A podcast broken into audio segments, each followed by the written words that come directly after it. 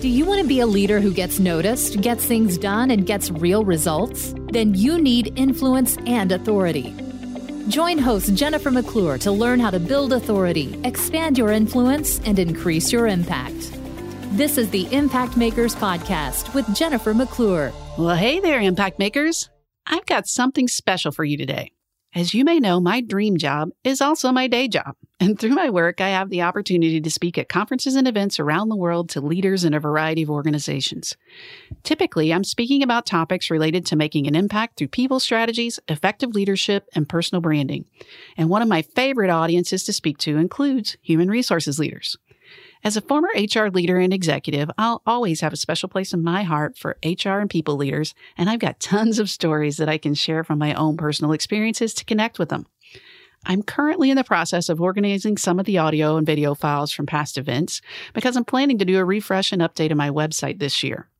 While listening to various files, I came across the audio from my 2016 mega session at the SHRM Annual Conference, which was held in Washington, D.C. SHRM is the largest HR association in the world with over 350,000 members, and every year their annual conference draws 20,000 people or more. I've had the pleasure of speaking at that conference every year since 2012 and leading mega sessions, which can sometimes include over 2,000 people. So today, I thought I'd share the audio with you for a couple of reasons. First, while it's called the future of HR, I'm really speaking to all leaders about how to make the most impact at work. The stories are HR related, but the strategies and advice can be applied to any leader who wants to make a difference. Second, this particular program is my most popular keynote speech, which I've been giving in some form since 2014. If you're interested in what makes an effective keynote that's received countless positive testimonials, has takeaways for audience members at all levels of an organization, and has earned multiple six figures in income for me, pay attention to the structure of the talk. You'll hear numerous stories, learn four key points, and also get some takeaways that you can apply right now, as well as when you get back to the office from an event. I've thought about retiring this program for the last couple of years, but it continues to be requested, and I absolutely love delivering it. I've updated it since the program in 2016 to keep the data current and have made the stories sharper to keep it to under one hour, but the bones are still good bones. In this particular audio, it's about an hour and 10 minutes long, which meant that I finished under the one hour and 15 minute time slot allotted to me for my session. That is rule number one for any speaker finish on time. I hope you enjoy my signature keynote, The Future of HR four strategies to meet business challenges in the future and deliver maximum impact on results. But first, it takes a village to bring my podcast to you each week, and I want to thank King University for their support, which makes this podcast possible. King is proud to offer 16 online degrees with accelerated programs and affordable tuition so you can start a new career faster than ever. You can choose from programs in technology, communication, and business, like an online MBA with six concentrations, including human resource management. And because the program is offered fully online, you can earn your degree on your own schedule in as little as 16 months. Visit jennifermcclure.net forward slash King U, that's K I N G, the letter U, to learn more about the King difference today. Well, good afternoon or good morning. I'm already thinking about the future, as you can see. So thank you for joining me. And I look forward to chatting with you over the next hour or so about the future of HR, which for all of us, the future is right now and tomorrow, obviously. And I want to share with you some things, more of a mindset. So this is not going to be, here's necessarily five things you need to do when you go back to the office, although I will give you some of those. But more, I want you to be thinking about a mindset shift. The future is going to require a mindset shift. But before we talk about the future of HR, it always helps to go back. And so I'd like to take you back to 1988 the year of big hair and metal bands. And some of you are like, 1988, I wasn't even born. But in 1988, in August of 1988, I started my first day of my first real job in human resources. So that was a big day. And I remember sitting there in my office, which was strategically placed between the men's and women's restroom and the hallway on the way to the factory floor, all by myself. But I sat there that day and I felt like I had achieved all of my hopes and dreams because actually I had chosen to go into HR. So how many of you chose HR as your profession? Oh, wow, about half of you. So the others of you just kind of like found your way there somewhere along the way, right? but I actually chose HR back when it was called personnel. And SHRM was called the American Society for Personnel Administrators, right? But I wanted to be in personnel because I liked people and I liked helping people and I felt like personnel would be a great place to do that. So I finally convinced someone to hire me with no real experience as a personnel manager, but it was even better than I had anticipated. I had a great title. It was personnel manager slash shipping and receiving manager. So clearly they knew the importance of personnel because they wanted to make sure that I had the opportunity to be involved in operations, which was actually a real, real gift. But again, on that first day of my first real job in human resources, I felt like I had arrived. I had a really nice long business title that would look good on a card. I had my own office. They were going to pay me $18,000 a year, which was all I ever thought that I needed to make in life. And life looked good because I was going to be able to help people and I really liked working with people. But on that first day of my first real job in human resources, I never could have imagined all of the strategic and business critical things that I would be able to be involved in because I had chosen to go into human resources. There was the time that the CFO assigned me to collecting dimes from the feminine hygiene machines in the ladies' restroom because I was a girl and because of course HR can do that. And then there was the times where I would have tons of people waiting at my desk and asking me for help because the copy machine had broken down and, you know, of course HR can help with that. And then there were the hundreds of picnics and parties that I would get to plan for people, thinking that they would have a great time and be so appreciative of all of our hard work and what the company had done for them, only to have them show up the next day to complain that there weren't enough vegetarian options, or the cake was chocolate instead of vanilla, or their kid didn't win a door prize. Or there are the times that I was able to have really deep, meaningful conversations with employees where they were sitting across the table yelling and screaming at me about how I didn't care about them or their families because despite the 72 reminders, emails, and snail mails I had sent to them about open enrollment, they failed to sign up their family for our health insurance plan. And of course, HR was responsible for that. I never could have imagined all of those things that I would get the opportunity to be involved in on my first day in my first real job in HR. But of course, I also got to be involved in many other things and very proud of the opportunity to work with people and to work as a human resources leader and executive for many years of my career. But I've also learned a thing or two during that time. And I can tell you that the thing that sticks out the most to me that I've learned in my almost 28 years of working in or around human resources is that the only people who say that they want to work in HR because they like people and they want to help people are people who are in their first day of their first real job in human resources, right? Because by the second day, you'd better come up with another mission, right? because people are wonderful, obviously, but they certainly create a lot of challenges. And I don't know if you're like me, you probably are, if you're still in this type of profession, challenges are what makes the job meaningful. And solving those challenges is what makes them meaningful. So certainly the future of HR will involve some challenges because we work with a very dynamic resource. But the challenge for us is, is that not many people these days seem to be valuing our contribution and what we bring to the profession. You can't go online or look in a business magazine without seeing some sort of article where people are either mentioning that HR no longer needs to exist, isn't necessary, is not needed, is a cost center that no one needs. And basically, like the last one there, they still hate us. Back even from the, what, 1995 article about why we hate HR. In fact, Fast Company magazine. This is what we're faced with every day when we know that we're out there doing good work and that the business needs us, but other people, often who are not in HR, are writing about our profession and saying that it's not needed. So what what can we kind of grab onto in those situations? How do we really connect the fact that HR is necessary? So I want to give you some hope. If you didn't know this already, they do at the conference board every year an annual global survey of CEOs. So this is a huge survey. And again, it's done every year where they ask global CEOs what their biggest challenges are that are facing their business going into the next year. So for example, the results that are released this year, early 2016, or what they're looking for into 2017. But they've done this survey for several years. And surprise, surprise, if you look back at the results over the last five years, human capital has been the top issue four out of the five years. And of course, it was number two five years ago. So it begs the question, if there are people out there writing that HR is no longer necessary and we don't need HR and, and everybody can do their own HR, but yet human capital is the number one challenge facing our businesses as stated by the business leaders, then I would say, and Hank Jackson actually said the same thing in his opening speech, that you are actually the key.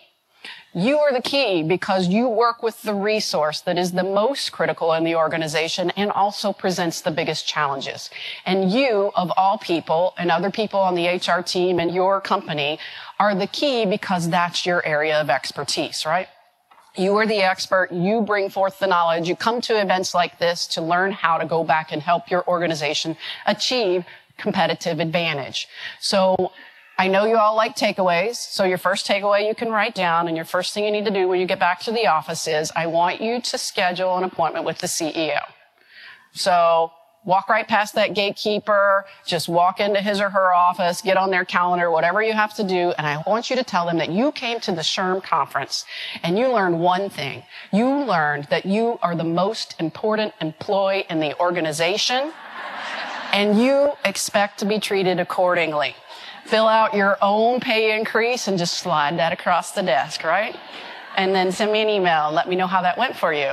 Because so far nobody's ever sent me an email telling me they got a raise. But I do believe that. And you don't have to go tell your CEO that, but in their heart, they know that. Even if they act like HR is not important. They know they're not the experts in human resources and human capital and human relations and those things that you are. So they need you and your organization needs you. But we have some challenges, obviously. We have some challenges in our profession, as does everyone. And I'm going to talk about four of them today. And again, more of a mindset. I want you to be thinking about, well, yeah, some of these things we've heard before, and I may think that I'm doing them, but obviously, if I'm up here talking about them, we're not all doing them because we need to step up because we're actually in that spotlight and have the chance to shine in our organization. So starting with the first challenge of four, the first challenge that I see for HR in the future is knowing the business. And many of you are going, okay, yeah, I took financial accounting for non-financial managers and I can read a P&L and I've been told I need to do those things. I get that and that makes sense. And that does make sense. You need to certainly understand the mechanics of how your business is run and how it makes money. But when I'm talking about knowing the business, I think the future of knowing your business is really about not just business plans and not just P&Ls, but it's more about data. There is a mountain of data available to your own business. And you've probably seen or gone to several sessions here at the conference that talk about data and predictive analytics and big data and all kinds of information around the data that's out there that is available to us. It's certainly the hot topic out there these days. But again, this is an area where HR can shine and we're not necessarily stepping up to the challenge to do so. If you think about it, your marketing organization, your sales organization, your operations organization, all of them use data every day to understand our customers, understand how to get them to buy more, understand how to make product more efficiently. But what do we typically do in HR? We typically report on things like time to fill, absenteeism, cost per hire, metrics that we report on. But unfortunately, if you think about all the charts that you probably share with your leadership team every month or that your department tracks, the majority of them are looking into the past. We're tracking historical data and then we're sharing it with the world and saying our turnover rate is now 25%. Last month it was 24%. So it's a little worse this month, but here's the 25 reasons why we think that is. What you need to be doing is sometimes you might still track the same things, but what kind of data do you actually need to be looking into to understand what you need to do in the future? So again, the future of HR is not reporting history necessarily. It's understanding what the data tells us that we need to do in the future. I'll give you an example from my own experience. My last role where I was a VP of HR in a company that was privately held at the time and was actually about to go bankrupt. So they hired a new CEO who brought in an entirely new executive team to turn around the company and I stepped up to that challenge. And that sounded like something, you know, my job was to help turn around the culture and also to do it financially so that we could get the company to a value where it would be profitable and could be sold to the right people. So that sounded like a great challenge and I stepped up for that. When I interviewed for the job, I interviewed with all the members of the executive team and interviewed with some other people in the organization. And to a person, everyone said, we have huge problems with turnover in our organization. And we expect the next VP of HR to solve turnover in this organization because it's really high and it's an issue for us. So I kept hearing turnover, turnover, turnover. So that was a mantra the CEO actually gave me when I accepted the offer. He wanted me to fix turnover, fix attendance in the factory, and to implement a performance management system for everyone in salaried roles. So those were my three challenges and my marching orders from day one. And it was a confidential search. So, you know, my first day was the first day I actually got to meet the HR team and I brought them into the boardroom so that I could get to know them and introduce myself. And as part of that, I said, you know, while I was interviewing with the company, I heard that we have some really big challenges. And one of the challenges that I heard a lot about was turnover. But no one ever shared with me what the turnover rate is. So could you guys tell me what is our turnover and what do we need to start to go after? And they all looked at me and they were great people. So nothing personally against them. They looked at me and they said, we don't know. It's bad, but we don't know because we can't track it. And one of the things that I had failed to ask in the interview process, never thought I would need to ask is, do you actually have an HRIS system or any way of tracking information or data in this 140 year old company? And they did, but it was one of those Unix green screens with the blinking cursor, right? Some of you remember those. I went into my office, my nice office with the big green screen on my desk and I said, wait a minute. So we're not tracking things like turnover. We're not tracking things like attendance. We're not tracking you know, retention or any of the things that we typically track in HR. And they're like, nope, you can't run reports because the system is so old. Interesting. So I've been presented with a challenge, which is unknown, but only described as bad. And it's one of the three things that I've been tasked with in joining my new company. So I actually did what any good HR vice president would do is I printed off anything I could get out of the Unix system of the last 140 years of employment in this organization of almost a thousand people. And I created the most massive Excel spreadsheet you've ever seen in your life. Took me two weeks, but I worked on that Excel spreadsheet day and night because I needed to know, other than it's bad, I needed to know what the actual situation was. And after I completed my Excel chart and I hit the button and ran, you know, the old charts, graphs, and data there, I made an appointment to go see the CEO. Actually, I just walked by the gatekeeper and I said, this is important. I'm the most important person in the company and I need to talk to him. Walked in there and I said, I just want you to know you gave me three things that I need to focus on in my new role. One of them was turnover and I'm not going to focus on that. And he said, well, why not? It's bad. And I said, our turnover rate, including retirees and deaths, is 2.3%. Has anybody ever, 2.3% is like an hour in some companies, right? 2.3% historical, very flat kind of trend line for the company for turnover. But what I did find, because I created that magical Excel spreadsheet and I was curious, so I went a step further and said, okay, yeah, it's 2.3%, so something's wrong here that everyone feels that turnover is wrong or high. What do I need to do? How far can I dive into this data and what I need to figure out? Well, it turns out in our finishing operation. It was a playing card manufacturing company, very old technology. It's not rocket science to make playing cards, but they were special. Um, we hired people into at the time $7 an hour jobs on all three shifts, and they did very mindless tasks. They loaded a sheet of cards in a machine. They took the cards out of the machine. They stacked cards on a box and paid $7 an hour. And that was called finishing. And in our second and third shift finishing roles, which were all the people that had not been there 45 years, the turnover was about 80%. So the heart of our operation is making these playing cards. We were the largest playing card manufacturer in the world. So we had global customers, lots of casinos that, you know, depended on us to get the cards, lots of playing card customers. And if that's the heart of our operation, no wonder people feel like turnover is really a problem, but turnover is really concentrated in one area. And when I went out with the operations manager to actually kind of look at what was involved with the jobs, all I saw was people just doing mindless work, 18, 19 year old kids, just mindless work. And I said, you know, we're paying five of these jobs to load or unload or to put something in a machine or take something out of a machine the same rate. What do you think would happen if we actually offered the opportunity for them to learn all five jobs instead of just doing one and rotate? So they at least get a little bit of variety during the day. And he said, I don't think the older employees, the people that have been there 45, 50 years, and there were some of them, would go for that. I said, okay, well, why don't we ask them? But after we ask them, if they say no, why don't we make rotation an option? If you want to rotate, you can. And so we did that, and some of the people didn't want to rotate, and some of them did, and the turnover dropped dramatically in operations. And the CEO and the executive team came to me after a few months and they said, you did it. You solved turnover. And I said, no, the operations manager solved turnover. We just needed to figure out where it was. So by using data and then being curious about the data and then understanding some potential causes of why it might be what it is, working with the other leaders in the company, we were able to solve that challenge and then move on to something new.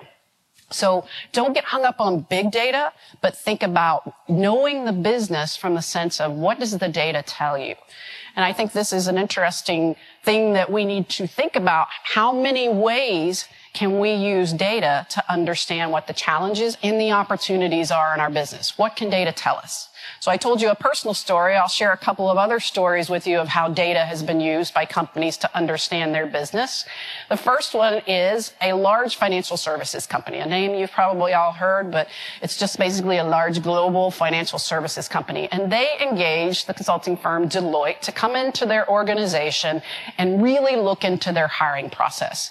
They were experiencing some new hire turnover, people not staying with the organization. They were obviously investing a lot of money in hiring people and then also also onboarding them into the organization.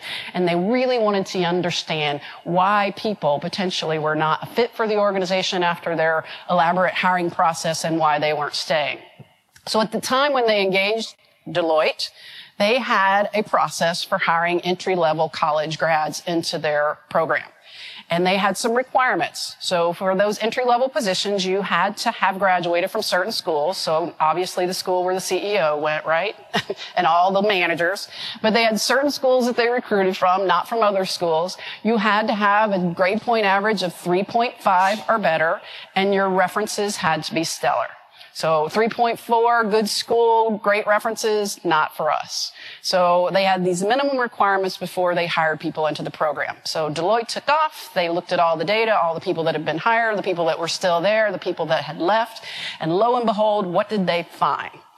They found that some key predictors of success of new hires in the company were no typos or grammar er- errors on their resume. Now, that's not an excuse for you to go back and not hire somebody because they have a typo. They didn't quit school, so they were able to show that they were able to stick through with something. They had experience in real estate or auto sales. Interesting data point, right? So this is a financial services company, a sales role in a financial services company. They had not been looking for people who had experience in real estate or auto sales. They'd been looking for college graduates with a certain GPA from certain schools. But the data showed them that this background in real estate sales or auto sales, probably something related to the sales cycle and the process and the mentality, that's where people were actually successful. They also had the ability to succeed with the vague instruction and they were able to plan and manage a lot of tasks. So these were the data points that they uncovered through analyzing the data of people who stayed and people who left. And they were able to say, this is actually what makes a successful hire. Interestingly enough, though, they were also able to find some factors that were not predictors of future success. Anybody have an idea what those were?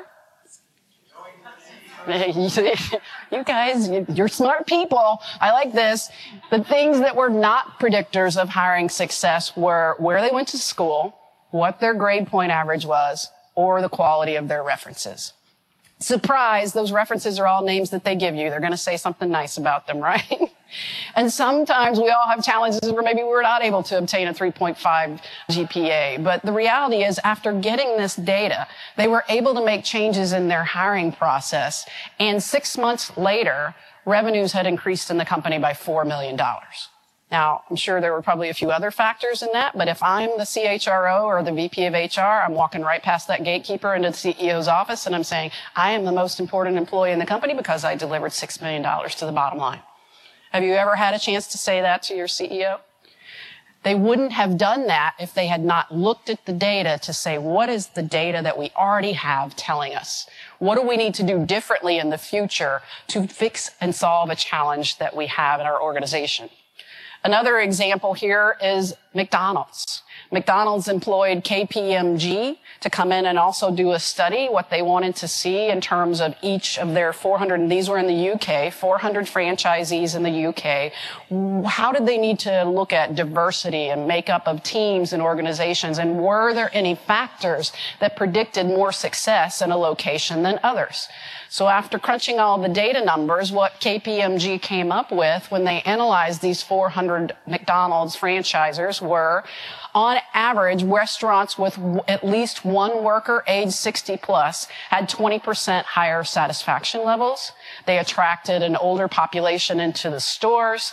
The team dynamics were significantly better than other organizations, and there was a significant financial uplift in stores where there was at least one mature worker. That's gold if you're in HR when you can think about how do we actually create teams that can be successful not only internally, but can add satisfaction levels, increase profit, and bring in a wide variety of customers. So that's something, again, if you're just tracking terminations or absenteeism or cost per hire, you're never going to get at insights like this. So what is the data that you can use in your business to really show that you know the business, you're looking for ways to make the business strategically better and to do things like drop profit to the bottom line. So look at the charts and the data that you're doing, you're collecting already and tell a story. Is there a story to be told with anything that you've been tracking for the last 10 years? Not just trends, because obviously if you're tracking it, you probably see either trends are up or down and you take action there. But is there a story that we need to think about in the future? You know, if hiring is more difficult now, but demographic shifts are going to make it even more difficult in the future, and tech talent is located in San Francisco and Austin and Boston, and we're located in Omaha, what business changes do we need to make if we need to hire that talent in the future? That's where HR really adds value as a strategic partner. Looking into the future and saying, what are the challenges and the opportunities that we face, and how are we going to address them before we get there? And not waiting and being reactive. So I like this quote from Seth Godin, and I challenge you to go back to your organizations and think about that. If you are measuring something that doesn't cause you to make decisions or to change your actions, I don't even understand why you're measuring it. If those charts and graphs that you send out to your leaders every month, no one ever makes a decision on them or does something different as a result of tracking that data, it's wasted time.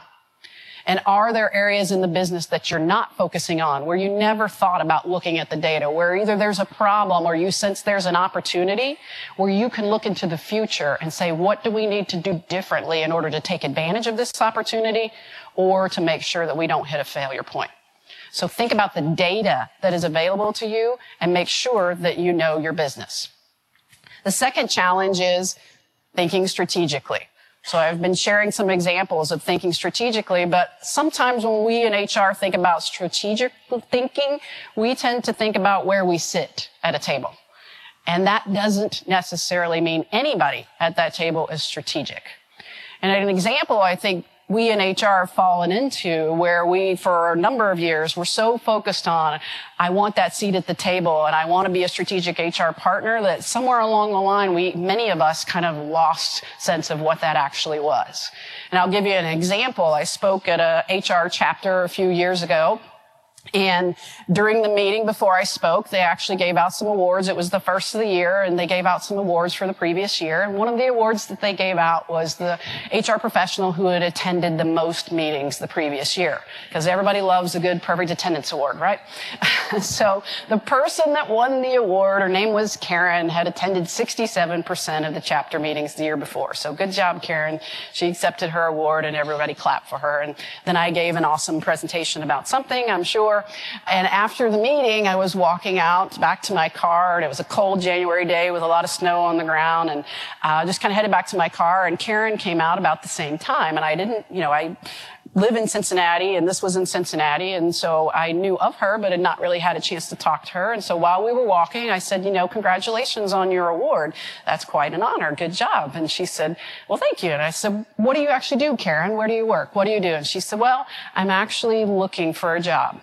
Oh, okay. Well, I'm a person in Cincinnati. I have a network. I have a network of HR people. Maybe I can help. What are you looking for? And she said, I want a job as a strategic HR professional. I feel like in my job today, I'm not able to be strategic and I really feel like I have the opportunity to be strategic and I need to be strategic and I want a job where I can be a strategic HR professional. Wow. So I said, okay, well, are there any particular companies or opportunities that you're looking at that maybe I can connect you with? And she said, nope, just really looking for a strategic HR opportunity because I don't feel like I'm able to be strategic in my current role. By then I was cold and tired and I was at my car and I said, well, good luck with that. I hope you're able to find a strategic opportunity. Because basically what I kept hearing from her was strategery. That's my favorite word from Will Ferrell, George Bush. but what she was saying obviously wasn't even connecting with her. It's like that classic, you know, I think that does not mean what you think it means. That word does not mean. She was just parroting back, I want to be a strategic HR professional. Fortunately, she did get another job. And then a few months later, she sent a mass email out to all of her LinkedIn connections and said, I just want to let everyone know that the opportunity that I took didn't work out because I wasn't able to be strategic. So now I'm in the market and I'm looking for a strategic HR professional role, right? So stop focusing on being called strategic. Strategic thinking is what you need to focus on, regardless of your title in the organization, regardless of where you sit or where your cubicle is located. Anyone can think strategically. And what thinking strategically means is that we stop focusing on HR issues and we focus on business issues. What are the business issues that are driving the business, preventing the business from being successful, the opportunities for the business in the future, and then how can HR support that? I'll give you another story from my experience. I spent a few years as an executive recruiter working with organizations bringing in leadership talent. And at one point I was filling a role for an HR director in a pretty prominent company and I came across a candidate that not only did her background look interesting, but her title in the organization that she worked for was interesting. And she worked at the time as the director of human resources for the Cincinnati Reds. It's no longer the person, so don't even go look them up on LinkedIn. Uh, but the director of HR at Cincinnati Reds, that sounds like a pretty cool job, right? And so I had an opportunity. Her background looked interesting. I wanted to bring her in so I could chat with her because I wanted to learn like why you would want to leave as the director of HR of the Cincinnati Reds. So brought her in, had a chance to connect with her and talk to her about the opportunity. And, you know, of course, a natural question is, well, it sounds like you have a really cool job. You know, why would you want to leave as the director of the Cincinnati Reds? Kind of a pretty premier organization in our area. And she said, it's actually the worst job ever. Okay. She doesn't get to deal with the players at all. So no, you know, star issues. It's all about the operations and the ballpark and what it takes to run the ballpark. So it's not as sexy as you think. And she said, but the real reason that I'm looking to leave my job is the COO, who's the owner's brother, doesn't think HR is important. And he doesn't ever do anything that I suggest, and he just won't ever listen to me, and I don't feel like I'm ever going to be able to do anything strategic because he won't even listen to me because he doesn't believe HR is important. I said, well, that's a shame. Can you give me an example of maybe how or why he doesn't feel like HR is important? And she said, Oh yeah, I have a great example. She said, I've proposed for the last two years that we need to redo our benefits plans. We don't have things like HMOs and PPOs and all the latest buzzwords, and we haven't upgraded our benefits plans in a really long time. And I've been proposing to him that we need to do this for the last couple of years, and he just keeps telling me no. And I said, Well, why does he say no? And she said, Because it costs money. And I said, okay, so it costs money. Does this mean because your benefit plans haven't been upgraded that you're having difficulty attracting talent to your organization? And she said, Oh God, no. All I have to do is put a trash can out with a sign on it that says we're hiring and people will line up around the blocks because everybody wants to work for the Cincinnati Reds. She said, I get letters from grown men with families who say they want to quit their full-time job and come and work for us as an intern because it's their lifelong dream to work for the Cincinnati Reds. I don't have any trouble hiring. And when people come to work for us, they tend to stay. I said, so you're not having trouble hiring. You're not having trouble with people leaving. They come and they stay. Are you getting any employee survey feedback or anything where people are complaining about the benefits in the organization? And she said, Nope, people love working for the Cincinnati Reds. Once they get a job here, they're here for life. And I said, maybe that's why the COO doesn't think your benefits need to be changed. It costs money, but there's no real value to the organization, right? The people are apparently happy with the benefits that they have today. And she's like, well, that's not right. We need to change our benefits plans. Everybody's changing their benefits plan. That's because she was focused on human resources and not the business. So ask yourself questions when people aren't listening to you or people aren't taking your advice or doing the things that you recommend. Are you solving a business problem or a challenge? Are you thinking strategically about what it takes to move the business forward and hit the strategic objectives? Or are you focused on the latest HR objectives?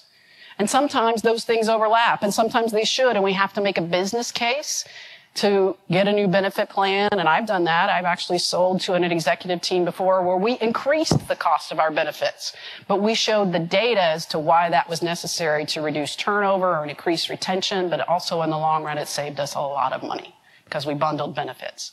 So it can be done, but we need to focus on the needs of the business. So I want you to think about every interaction that you have with your CEO or the leaders in your organization, like Tom Cruise and Cuba Gooding Jr. and Jerry Maguire. I want you to think about your CEO sitting across the table from you and looking at you like that conversation where the famous line was uttered that was what? Nobody ever gets this one right. The famous line that you want your CEO to say to you is you complete me, right? Oh my gosh, you're thinking about how we can make more money and I can get more bonus at the end of the year. You complete me. That's ultimately what you want your CEO to feel about you, the most important employee in the organization. But the translation of that is show me the money. You need to speak the language of money in your business. It's not about the right thing to do or the latest thing to do or the legal requirements of what we need to do all of those things may be true, but if you can't boil that down into the language of money, it's going to cost us money if we don't do this. It's going to make us money if we do this. You have to be able to articulate things in terms of money. A couple of years ago, I spoke here at the SHRM conference about leadership development and the importance of leadership development in organizations. And afterwards, a woman came up to me and she said, I, you know, had a question after the session and she said, I've been trying to sell a leadership development program that I've been working on for two years to my leadership team and they're just not buying it. Do you have any suggestions for me to how I could get them to buy into the leadership development program? my first question was, what was the problem that you initially wanted to solve by having a leadership development program? And she looked at me and she said, I don't know. And I said, that might be why they're not listening to you. Until you can articulate the problem that will be solved by implementing a new program, it's not going to be relevant to them. So again, think about showing the money.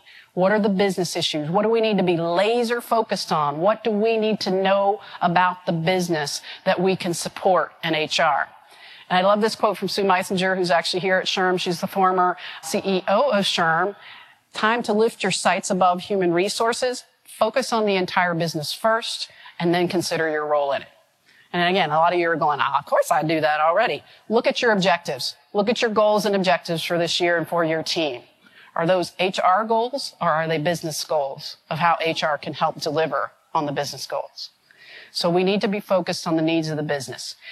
An opportunity for you to understand what those are or to do a kind of a mid-year recheck on how you can do that. Go back and meet with your leadership peers Meet with the functional heads of each area in your organization. Schedule 30 minutes with them and say, I just wanted to do a mid-year checkup with you because I want to understand what are the top three challenges that your team is facing in meeting business objectives this year. If you ask your customers what their top three challenges are, and then you ultimately work with them to help them solve those challenges. You do two things by doing that. Number one, you're working on obviously business challenges because there's, that's what's preventing them from being successful. And you're solidifying relationships with your peers. How can I, my team, HR, help you be successful in meeting your objectives, which are focused on business objectives? That's a great way to go back and really connect with your team, your organization, and get HR connected to the business. A third challenge for HR, again, kind of along the same lines, is to really focus on solving business problems. Are you focused on solving those top three business problems that are going on in your organization today? What are your managers complaining about in regards to people and teams and training and what's preventing them from being successful in terms of how they meet objectives? We have to focus on solving real business problems. And I don't know if you know this or not, but problems are part of life. So if you have problems in your organization, that's actually job security, right? Because somebody needs to solve those problems and you want to be seen and you want your team to be seen as the organization that is really focused on solving business problems in the organization because life and living is about solving problems. So I want to share with you another story from kind of my experience. One of my first clients was the CEO of a large privately held company and they were actually a company is on the fastest growing. They've been on the Inc. 5000 list for a number of years. Very successful company. The CEO still owns the company solely and started the company in his basement several years ago. And about eight years into the business, he called me and he said, Jennifer, I want you to come in and meet with me. I'd like for you to evaluate my VP of HR because I'm not sure I have the right person in HR and I just don't feel like they get the business. But before I take any action, I'd like to have you come in and really kind of evaluate that from an outside perspective, which I appreciated. Now he had a reputation for being kind of like this guy, kind of a, a control freak, kind of, um, you know, not necessarily your favorite person to be around. The company had a reputation out in the industry for being very high turnover, having a poor culture, just not a lot of good things going on, but at the same same time they were growing. And so when I went to meet with him, we walked through, they just built a new six story office building that was wholly occupied with their almost a thousand employees. And he took me on a tour of every floor of the building. And we got to a fourth floor that was completely empty. And he just mentioned this floor is empty and waiting for people to be filled. We get to his office in the corner on the sixth floor and we sit down and he says, did you notice as we walked through on the tour how many empty seats were out there? I said, I did, including the whole fourth floor. And he said, every empty seat in this building is a missed revenue opportunity. Because our business model is basically, if we have a person in that seat, we make money. And he said, my challenge is, is that our number one goal since I started this business was to be a billion dollar business by the time we've been in business for 10 years. And that's next year. And in order to hit a billion dollars in sales by next year, we have to fill hundreds of positions in this organization. And last year, we were supposed to fill over 800 positions and we only filled 349. This year, we need to hire more than a thousand people in order to achieve our billion dollar goal, and we're well behind that target. And my VP of HR tells me that we've hired all the people out there and there aren't any more people to hire which was interesting because the year was 2009. These were entry level, $32,000 jobs, unskilled. They had a great training program. They would teach people what they needed to do the job.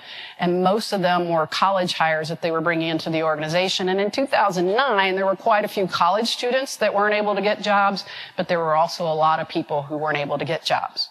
So it didn't necessarily match up that the VP of HR, the director of recruiting would be saying, we've hired all the people and that's why we can't fill a thousand jobs this year and why we weren't able to fill 800 jobs last year. So sounded interesting, but I spent a couple of weeks and I went out and I met with every executive leader in the organization. I met with all the sales managers in the organization. There were nine of them. I met with a few new hires. I met with everybody on the HR team, everybody on the recruiting team, and kind of asked them, you know, how's the business going? What do you think about the VP of HR? What do you think about how HR and recruiting is supporting the organization? And to a person, and I talked to dozens of people, to a person, every single person said, our VP of HR is a great guy. Everybody likes him. He's really a great guy. And he's done a lot for HR. He's done things in terms of our compliance. He's created a new handbook. We've updated our benefits plans. It seems like they've got a lot of good systems. Their filing is in order in HR. He's a great guy and everybody loves him. I was like, okay, so he's a great guy. Everybody loves him. Lots of great things going on in HR. Do you see any problems with what's happening in HR with the VP of HR? And to a person, they all said, he's not going to make it because he and the CEO don't see eye to eye because we cannot hire enough people. Okay. That's interesting. Same thing I heard from the CEO, right? So I go and I meet with the VP of HR finally.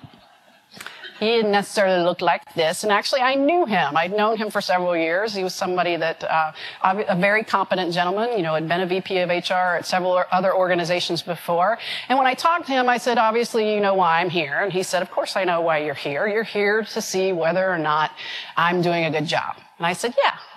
So what do you think about that? Do you think you're doing a good job? And he said, I just think the CEO doesn't know anything about HR.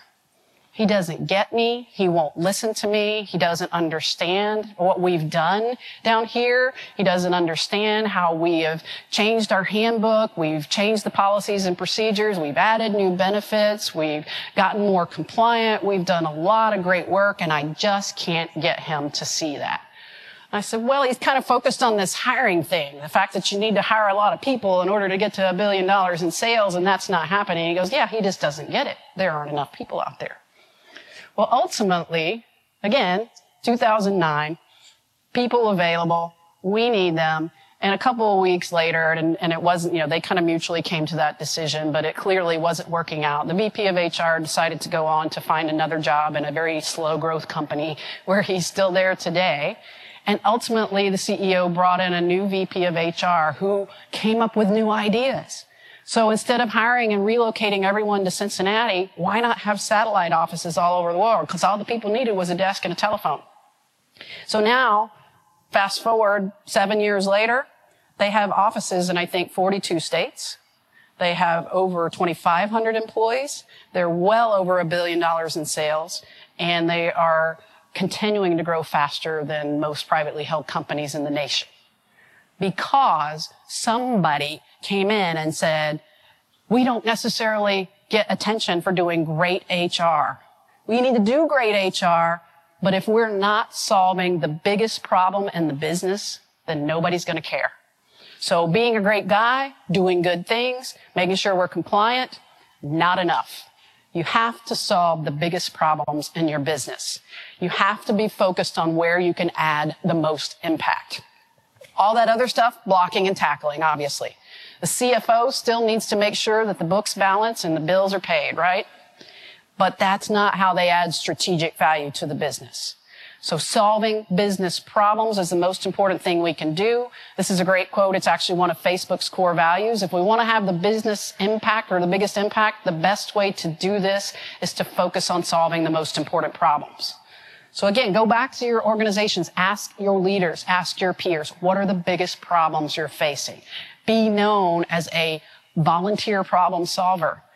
Understand how you can use those resources, that number one resource in the company and your knowledge of it to help solve business problems because that's where you really add value.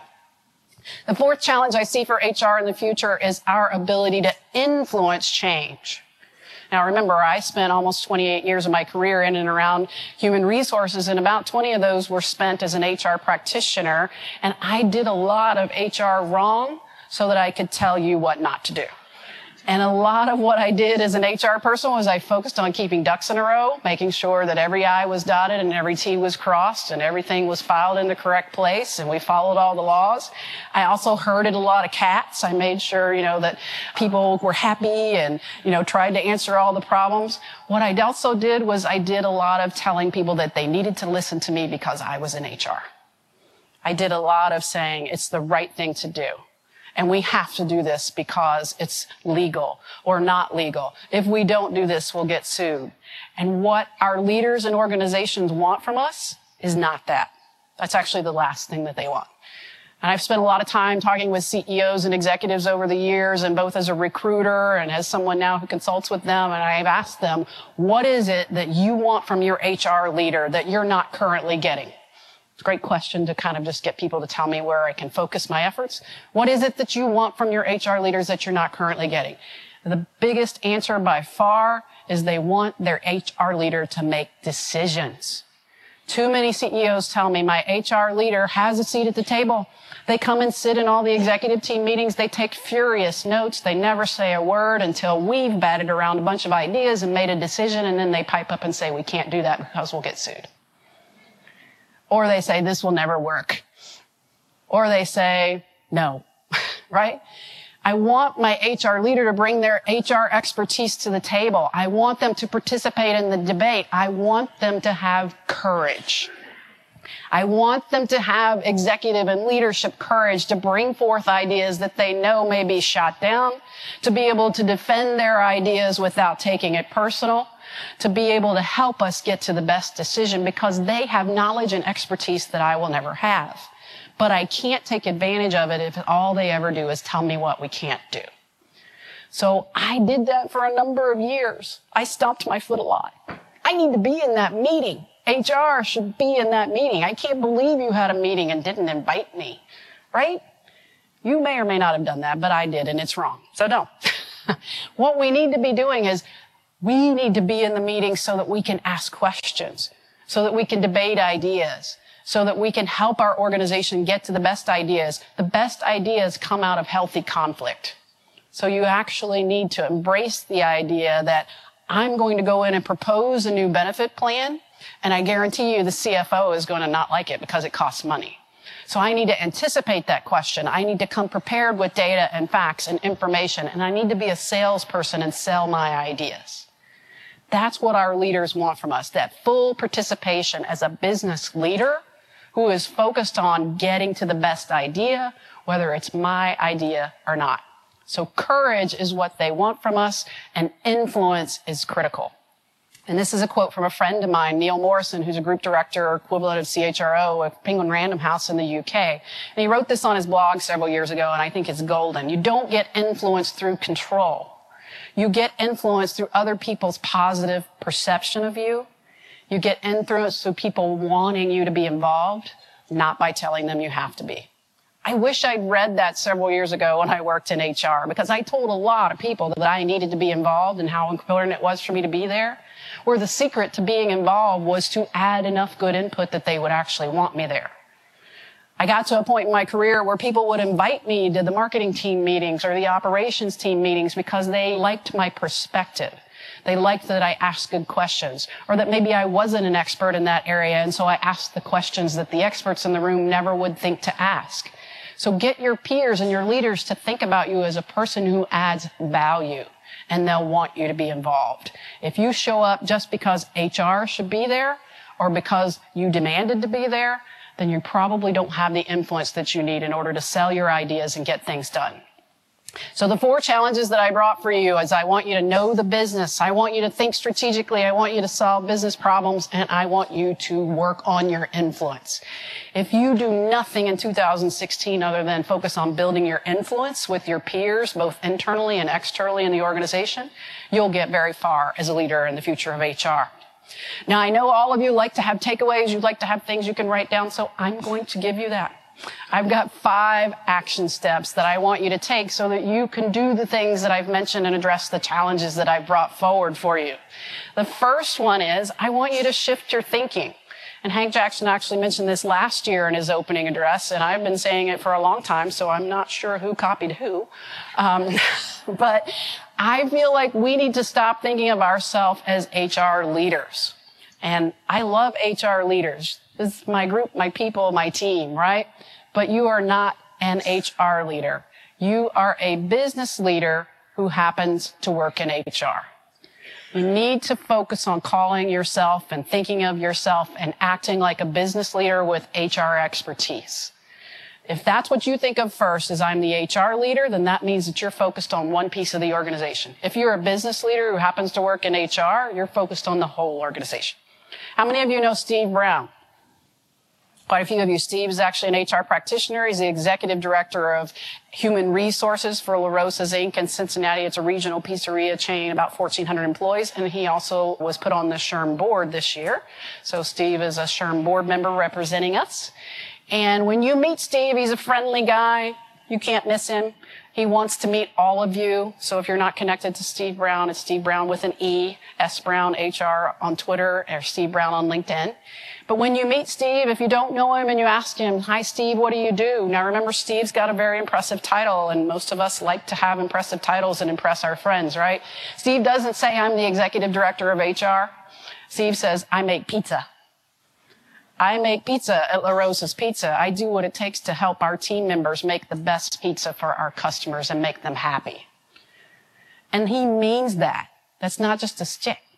He makes pizza and he does that through leading the HR function in the organization and being part of the executive team. Now you may not need to introduce yourself as I make widgets, but it's a mindset shift. Shift your thinking to I'm a business leader who works in HR at my company. Second one, and I did this wrong again for many years, you need to feed your brain. I focused so much on the work that needed to be done within the four walls of the company that I worked in or the companies I worked in for years. And back in the day, if you remember, we got the BLR newsletters and you stapled a sticky note to it and put everybody's initials on it and sent it around and it got lost on somebody's desk, right? We didn't have the opportunities then back in the day that we do now. There's so much information available to us, both through SHRM, but also through news sites, through online blogs. I can tell you that today, seven years, eight years, well, so I've been out a practitioner since 2005. So I guess that's 11 years. 11 years later, I would be a much, much better HR practitioner than I ever was when I was in the corporate world because now as a consultant and as a speaker, I immerse myself in learning. And that's a failure that I made when I was an executive in HR. I didn't focus on learning and the opportunities that were out there where I could learn from other people. So we need to feed our brain. And to do that, I'd encourage you to read. And if you want to read some HR blogs, just go to my website, unbridledtalent.com. Up at the top right corner, you'll see my recommended top 25 HR recruiting blogs. And those are the people that taught me a lot. They're practitioners, they're consultants, they're pundits, they're thought leaders, they're people who share their experiences that opened up a whole new world to me in HR. But I also encourage you to read.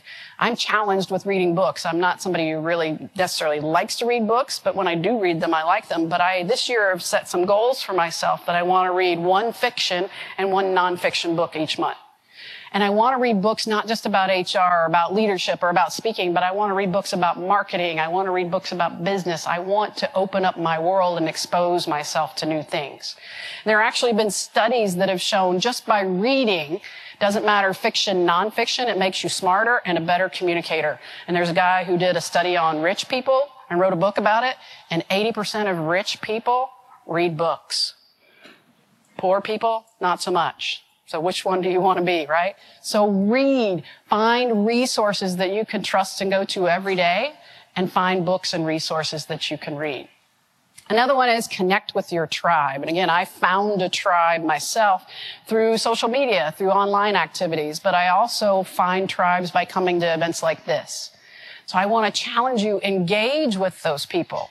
When I left HR and I actually went out and I started talking to people about eventually starting my own business, I was so disappointed in myself because for the first time in my career, I met so many people who had great advice who had been through similar challenges as me, who had maybe solved it through a different way of going about things. I met vendors who could have been very helpful to me when I was very closed off on going out and meeting people and engaging people as an HR practitioner.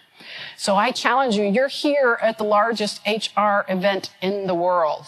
Many of you are probably sitting next to a person that you work with or somebody that you already know. Challenge yourself to meet at least three people. When I say meet, have a conversation with them. Get to know them. Find something that you have in common. Maybe stay in touch or get connected on LinkedIn or something after you leave here. Build a network of people that can help you, that you can learn from their experiences. That is so invaluable and it's probably the most valuable tip I can give you. If you're not connected to your peers and other people in HR to feed you and to encourage you and to help you solve problems, that's something you can change today. And fourth, I want you to focus on impact.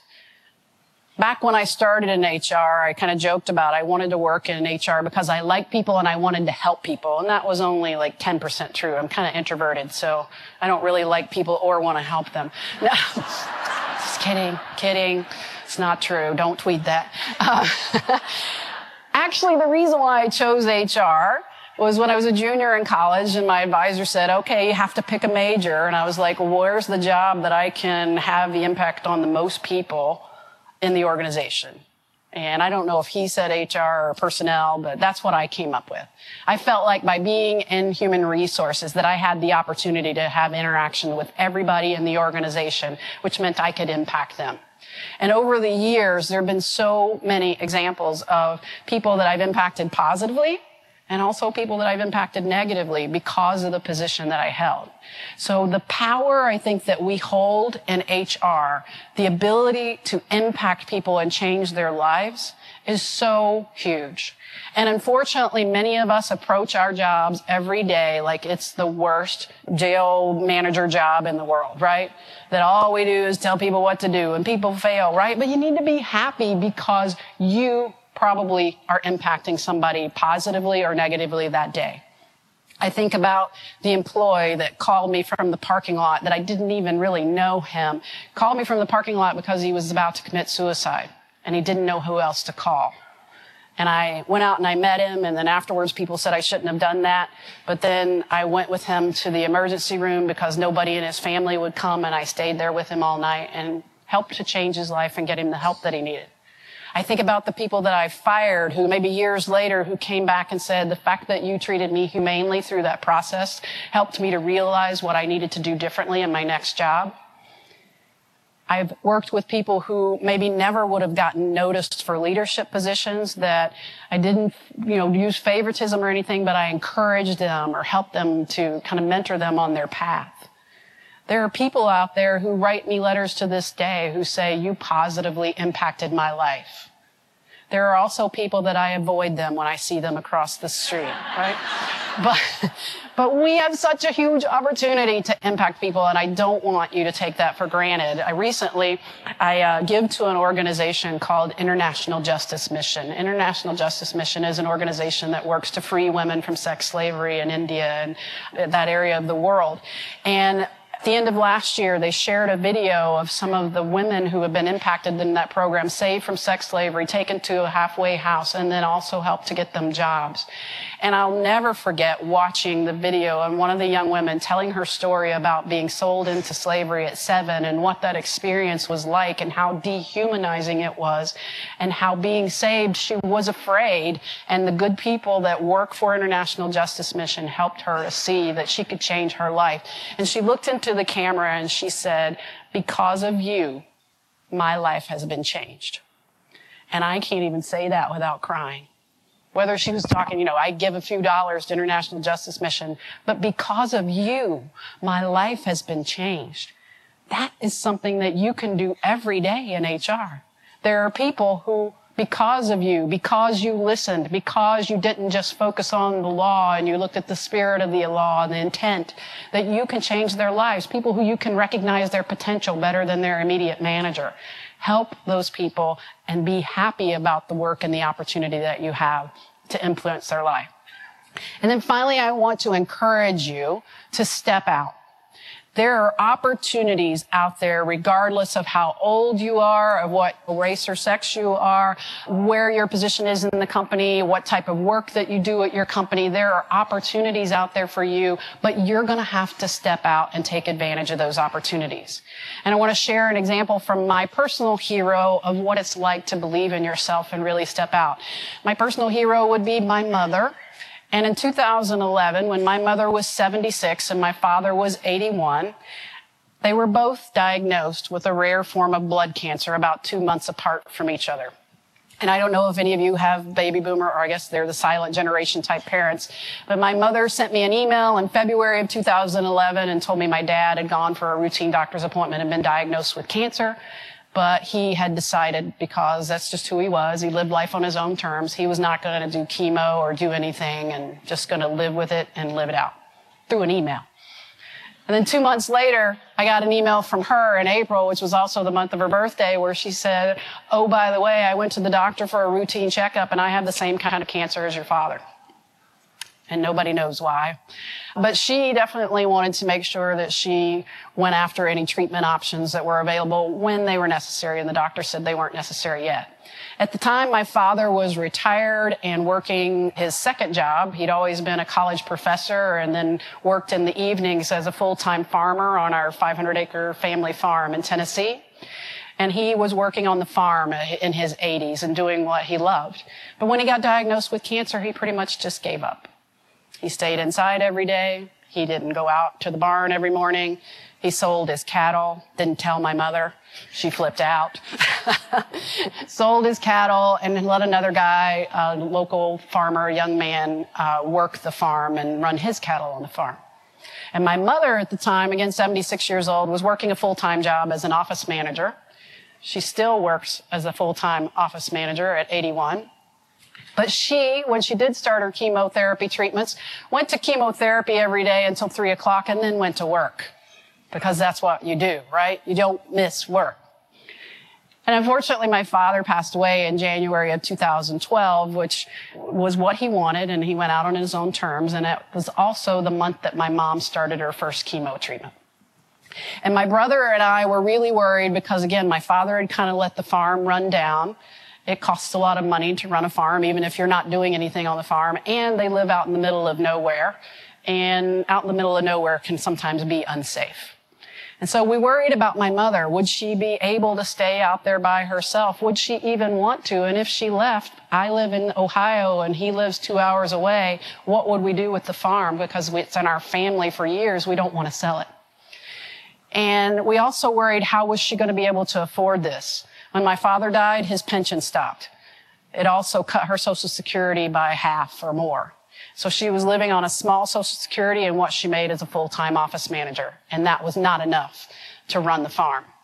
So I kept telling my brother for about a year in 2012 while we were dealing with all the estate issues, I said, you know, we're going to have to sit down and talk with her because I don't know what she can do in order to stay here on the farm or how she can keep it running. And we're going to have to figure out something or maybe we go into business with her or I don't know. And so over the holidays in 2012, we decided to sit down with her and talk. And we sat down with her, and my brother, being the smart person that he is, just pulled out his phone and started checking scores on ESPN. And I went in full-time HR manager mode and I started talking to her about needing to plan for retirement and having money and, you know, how much she had and not having enough. And she needed to think about this. And she listened to me talk for about an hour. And after about an hour, she looked at me and she said, Jennifer, thank you. Uh, you guys have been really helpful to me throughout this year. And I feel like you've supported me through this year. And I thank you for thinking about what I need to do in order to stay here on the farm and how we're going to make it work. But I don't want you or your brother to go into partnership with me. I want to see what I can do on the farm myself. I want to see if I can make it work. I want to see what happens if I put some cattle out here on the farm. I'd like to do some things different. Your daddy never let me make any decisions about the farm, and that was okay because it was his. But now I have an opportunity, and I actually want to step out and see what I can do. And I looked at her, and it was just something about those words, step out. She wanted to step out, which basically meant we needed to step back. And that was perfectly fine with me. I still worried that she'd be able to afford it. I still worried about her safety being there on the farm at night. But the fact that she wanted to try at 77 to see if she could run a business while still working full time that she really had no experience in other than watching my dad make all the decisions. And she did. And it just so happens that while we were worried about how she was going to make this work, but stepping back, she befriended the young man that my dad had sold his cattle to. She'd never met him before my father died, but she, she met him after, at the funeral.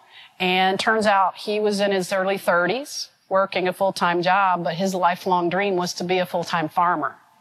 He just didn't have the land to be able to do that.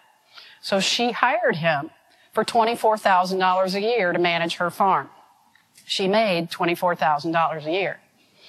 So I kind of went, well, that, that's interesting. Yes, you step out, you, you go. Uh, so her and Chris sat down and they decided that for the first time ever on our family farm, which my dad had always said was unplantable hills and bad cropland, they decided to plant soybeans and they planted produce to sell. And their first year, while it wasn't entirely profitable, she did make a profit. And the second year, they decided to plant not only soybeans, but also corn. And at the same time, she bought cattle and put them on the farm. And I bought my dad's cows back from that guy because they needed to be on our farm. So now we have cattle, we have soybeans, we have corn, and then last two years ago, they actually rented other people's farms to plant soybeans and corn on. And two years ago, I helped her with her taxes, and she made more money than me and I am pretty successful. I'm just kidding. She was complaining. What was really funny was she was complaining about how much taxes she was having to pay. And I was like, that's a function of you've actually got a business and you've made it work. But I share that because my mom is now 81. She tried to retire from her full-time job so she could focus on farming full-time and her boss hired like six people to replace her and they all quit or got fired. So he asked her to come back. So now she works full time at the office and she still works full time on the farm. And again, they're doing multiple things there. This is her counting some of her cows. She goes out every Saturday with the farm manager to count the cows. This is her walking through the soybeans that my dad would have told you never could have been planted. So she stepped out. She believed in herself she didn't listen to her children who said she couldn't do it. She didn't listen to people who told her that she was too old to do it. She didn't listen to people who said, you don't have the experience to do it. She wanted to try. So what could you accomplish if you decided to try? You might fail. She still might fail, but she's enjoying the ride and living her dreams. She sent out a letter a couple years ago at the end of the year to family and friends. And, you know, she always she sends us a weekly report, my brother and I, a weekly report of basically what Chris, the farm manager, is doing. So Chris works on broken things all the time. Uh, but she sends out a report, you know, how much she spent, how much she brought in, and she sent out at the end of the year a report that said, I want to thank everyone for helping me to live my cowgirl dreams. So I want to encourage you to go out and live your dreams in the future of HR. The future of HR, you need to be curious. What questions do you need to be asking? What data do you need to look at? What information can you use to move your business forward? You're going to have to be determined because people are going to tell you no. They're going to tell you you can't. They're going to tell you that HR doesn't need to be involved. But if you stay focused on solving business problems and you're determined, you can be there. I want you to be innovative we're going to have to do things differently. If there are practices in your organization that have been the same way and results continue to get worse or they're the same, that's a ripe opportunity to do something different. While you're here at the conference and with the people that you meet, find ways that you can be innovative in the future. And then finally, you're going to need to be disruptive. Now, when I say disrupt, often people will say, well, do you want me to throw things and yell at people and break glass? No, I don't want you to do that. Disruptive means you are not comfortable with the status quo. Never be comfortable with the way things have always been. There's always a better way and a way that will be required in the future. So good luck with the future of HR. There are challenges ahead, but I believe in you and I encourage you to step out. Have a great day.